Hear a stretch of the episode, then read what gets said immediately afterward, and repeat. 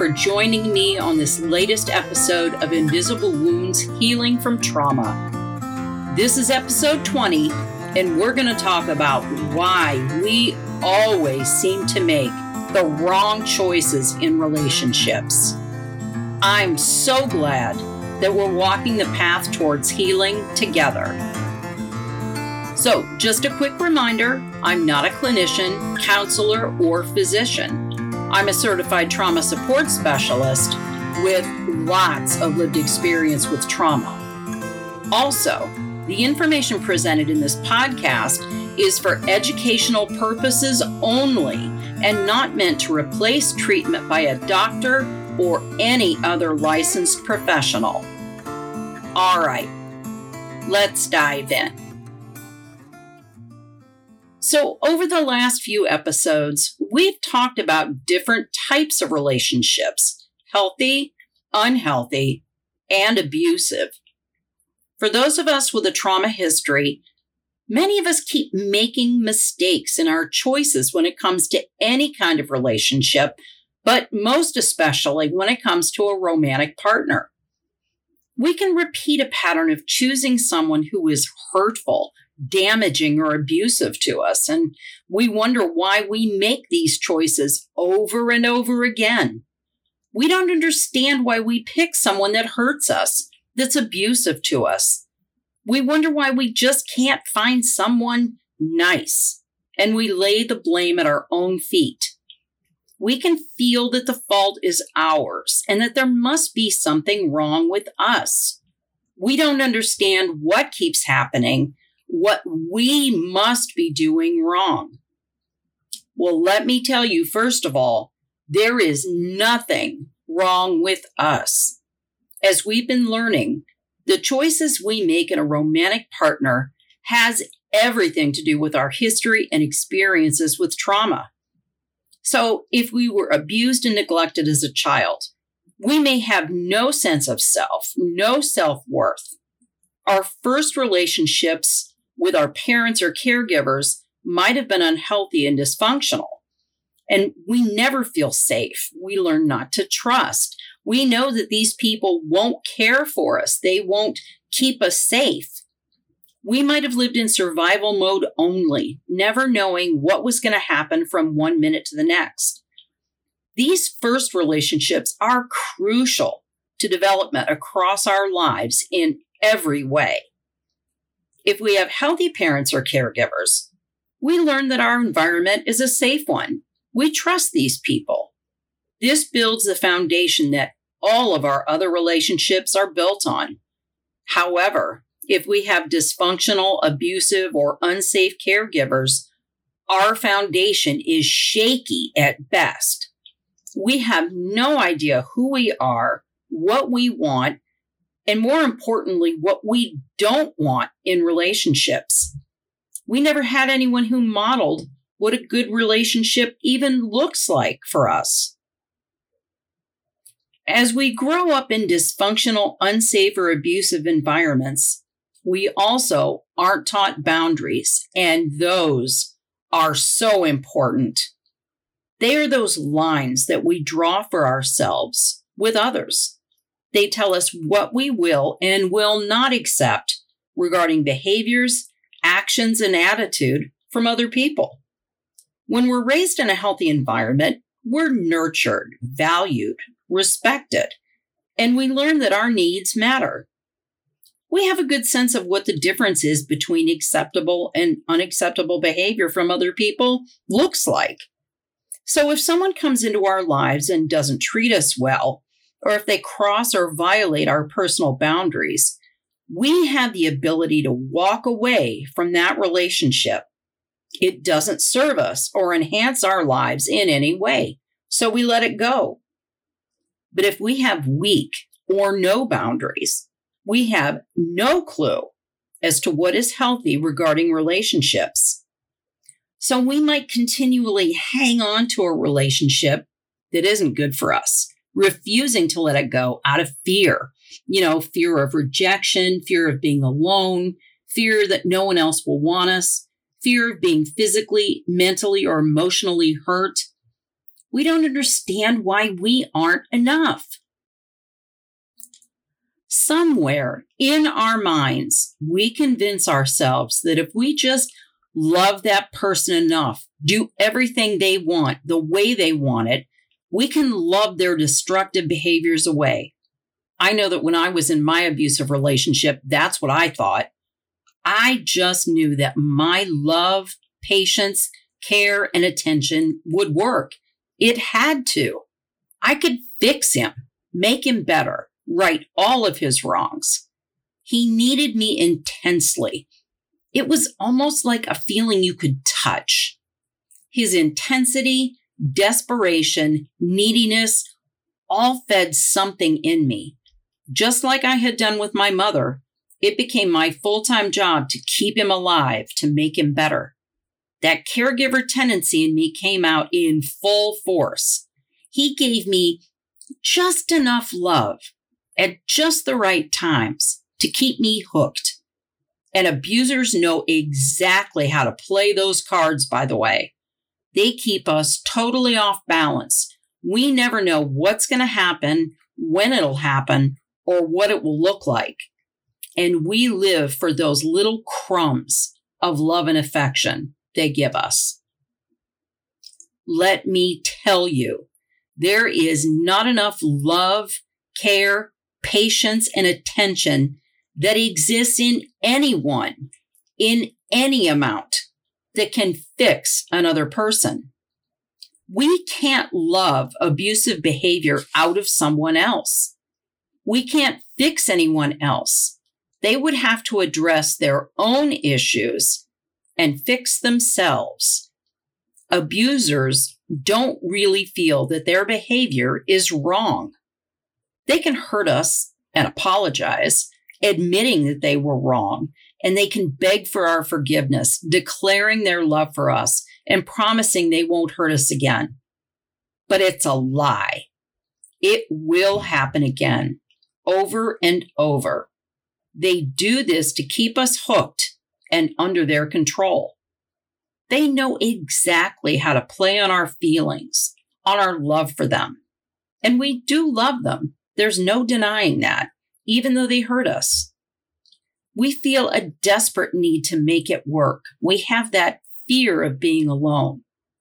Over time, we can also experience something called trauma bonding. As abusers over time take away our support systems like family and friends and even our jobs, then they keep us isolated and under their control. We can begin to feel that we are completely dependent on them for our survival. We even turn to them for comfort and emotional support, even though they're the ones that hurt us. Sounds twisted, right? It is but it is a perfectly understandable response from someone who has no sense of self or identity of their own. Our relationships become entangled, enmeshed. We have no idea where we begin and end. Our identity and self worth are defined by the other person. Their treatment of us, responses, crumbs of affection, comments, criticisms, blame, shaming, isolation all serve to knock us down to our lowest self. Their treatment of us is the yardstick by which we measure ourselves. If they abuse us, are cruel, violent, or mean, we must have deserved it. We did something wrong. They reinforce that feeling in us, saying things like, You made me do this, or This is your fault.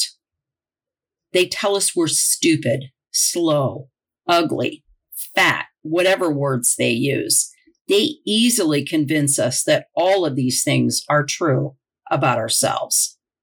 And if we gather up the courage to leave, they pull out all the stops to keep us from going. They can go from begging, pleading, declaring their undying love to threatening to hurt or even kill us if we leave. Another common tactic, and it really is common, and most abusers use this at some point in time, is if we decide to leave, then they tell us they're going to kill themselves. They won't do it. They are too selfish, self important, and self serving. Even if by some miracle they try to hurt themselves, that is not under our control. Remember, we have absolutely no control over another person. We have no control over what they say, do, or how they react and respond. We only have control over ourselves and what we do, say, and how we react and respond. If you remember my episode 13, titled My Swiss Cheese Theory of Trauma, I explain what happens to those of us who have traumatic histories. Trauma leaves us full of holes. Those holes represent all of the things that we didn't get growing up that we needed. We needed love, guidance, boundaries, limits, respect, care, support, and safety. We needed to learn that we matter. Our needs, our wants, interests, opinions, everything about us was important. If we didn't get those things, the holes, those unmet needs leaving us are huge, wide open spaces in our souls, in ourselves. We hurt. We feel less than. We don't feel that we deserve good things or good people in our lives. So, in our hurt and confusion, we try to fill up those holes in any way we can. It could be relationships, food, sex, substances, impulse buying, which can look like spending money on things we don't need or spending money we don't have, self harm behaviors, anything we can find. We do these things unconsciously. We don't think about the deeper why of what we're doing. However, it's just a short term fix to a long term problem. It's like trying to put a band aid on a huge open bleeding wound that really needs stitches. In the long run, we are really just hurting ourselves over and over again. We put on that band aid and rip it off repeatedly, never treating the wound correctly and never giving it a chance to heal. What we are doing is trying to plug up those holes from the outside in but the only way to heal, to create real and lasting change, is to fill those holes up from the inside out. We have to start by healing ourselves first, doing the really messy, hard, painful work of giving ourselves those things that we didn't get from others that we so desperately needed. So, as we go along through our lives, full of these holes, desperately looking to fill them up and stop the hurt, we are open and vulnerable to making the wrong choices in people to have romantic relationships with. With no boundaries, based on what our trauma histories have taught us about ourselves, we don't believe we deserve any better. We can have this almost desperate need to be loved, wanted, and cared about, particularly for those of us with a caregiver mentality, and that's totally me. We want to be able to do everything we can, whatever's in our power for someone we love. So, is caring for or loving someone and wanting to do things for another person that we love wrong? No, of course not. However, it should never come at a cost to our personal self, safety, or by sacrificing our whole being. Loving someone doesn't mean that we as an individual cease to exist. Our physical, mental, and emotional safety, thoughts, opinions, ideas, independence, and basic human rights are just as important as anyone else's. We, as our own person, matter. We are important and deserve to have any relationship we're in based on mutual love, kindness, empathy, respect, safety, and of course, respecting those healthy boundaries. None of us exist in this life to be abused, misused, exploited, hurt, damaged, or to be made to suffer at the hands of another person or persons. If you're in a relationship where your safety, mental, physical, and emotional health are at risk, please call the National Domestic Violence Hotline at 1 800 799 7233 for help in leaving the relationship safely and for other resources. And if you're in a situation where you feel you are in immediate danger, please call 911. We begin by learning and understanding just how much our traumatic histories have affected us. We behave, respond, and react in a perfectly normal and biologically correct way according to how our trauma has changed us physically, mentally, and emotionally. Especially if we've had childhood trauma, our experiences physically change the way our brain wires itself. Our brains don't even fully develop until we're 25. So, our developing brains exposed to trauma wire themselves for survival only. The thinking part of our brain shuts down. So we live in that survival mode. So we react accordingly. We have to then forgive ourselves for doing what we needed to do in order to survive.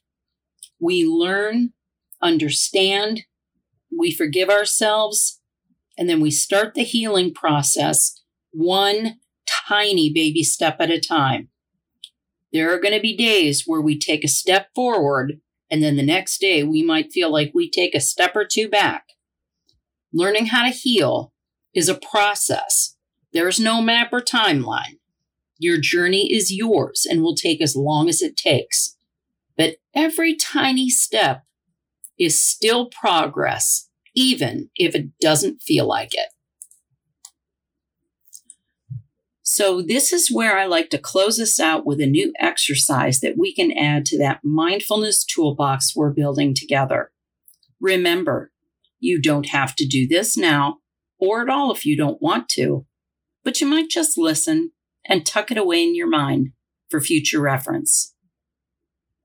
This is a visualization exercise, one designed to get you in touch with that hurt, wounded, abandoned, and neglected inner part of yourself, that inner child. Your inner child is that subconscious part of yourself tucked away in your brain, who you were as a child, that part of you that has all of those holes that need to be filled up in a healthy way from the inside out. This is not you imagining a time you were hurt. This is not about reliving a bad time or event. I'd like to invite you to find a safe and quiet space so that you can practice this exercise. We always start with our mindful belly breathing. Breathe slowly in through your nose, your belly naturally pushing out as you inhale to a count of five. Hold your breath for a count of one. Then slowly exhale out of your mouth. Your belly should naturally move in as you exhale to a count of five. Do this five times. When you're ready to begin the exercise, you can do this either with your eyes open or closed. It's up to you. If they're open, maybe have your eyes rest on a blank or not too busy spot, maybe a wall or a door.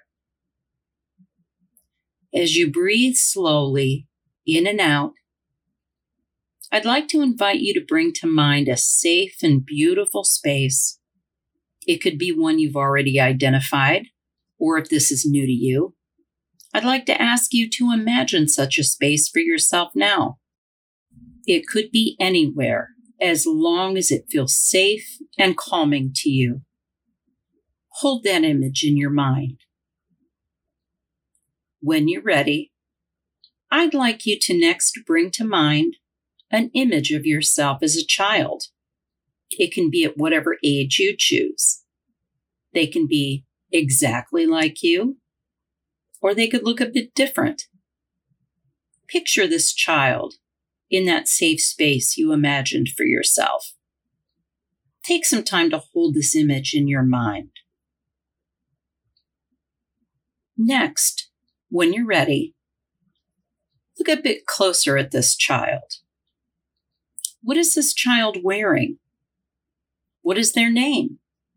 What color is their hair? What are they doing? Are they playing? Are you looking at each other? Is this child smiling at you? Or do they look afraid or uncomfortable? Next, when you're ready, I'd like you to picture yourself as you are now, the adult you, slowly walking over to this child. When you get closer to them, imagine yourself getting down to their level. You could sit next to them or crouch down so that your eyes are at the same level as theirs. Next, when you're ready, you could imagine telling them that they're safe now. You could talk to them calmly, lovingly, and tell them the adult you is there now to help them feel safe and loved. Next, if you choose, you could imagine yourself asking your inner child if it's okay to give them a hug. If the child nods and says it's okay, imagine wrapping them in a gently reassuring hug. If you also choose to at this moment, you could give yourself a real hug. If you feel like it, wrap your arms around yourself you could gently move your hands up and down your upper arms if it feels comforting. Hold the image of you hugging your inner child. You could then say either to yourself or out loud to your inner child, You are safe in this moment. I love you, and I am here to protect you and keep you safe. You could say, I am here now to help you whenever you need me. You can stay this way for as long as you choose. It's up to you, whatever feels comfortable and right. When you're ready, you can begin to bring your awareness back to your breathing. Breathe slowly in through your nose and out through your mouth as many times as you wish. When you're finished, take a little personal inventory and think about how you feel. This exercise can be really powerful and can bring up a lot of emotions. So please plan to care for yourself afterward. Do something good for yourself. Drink something soothing like a cup of herbal tea.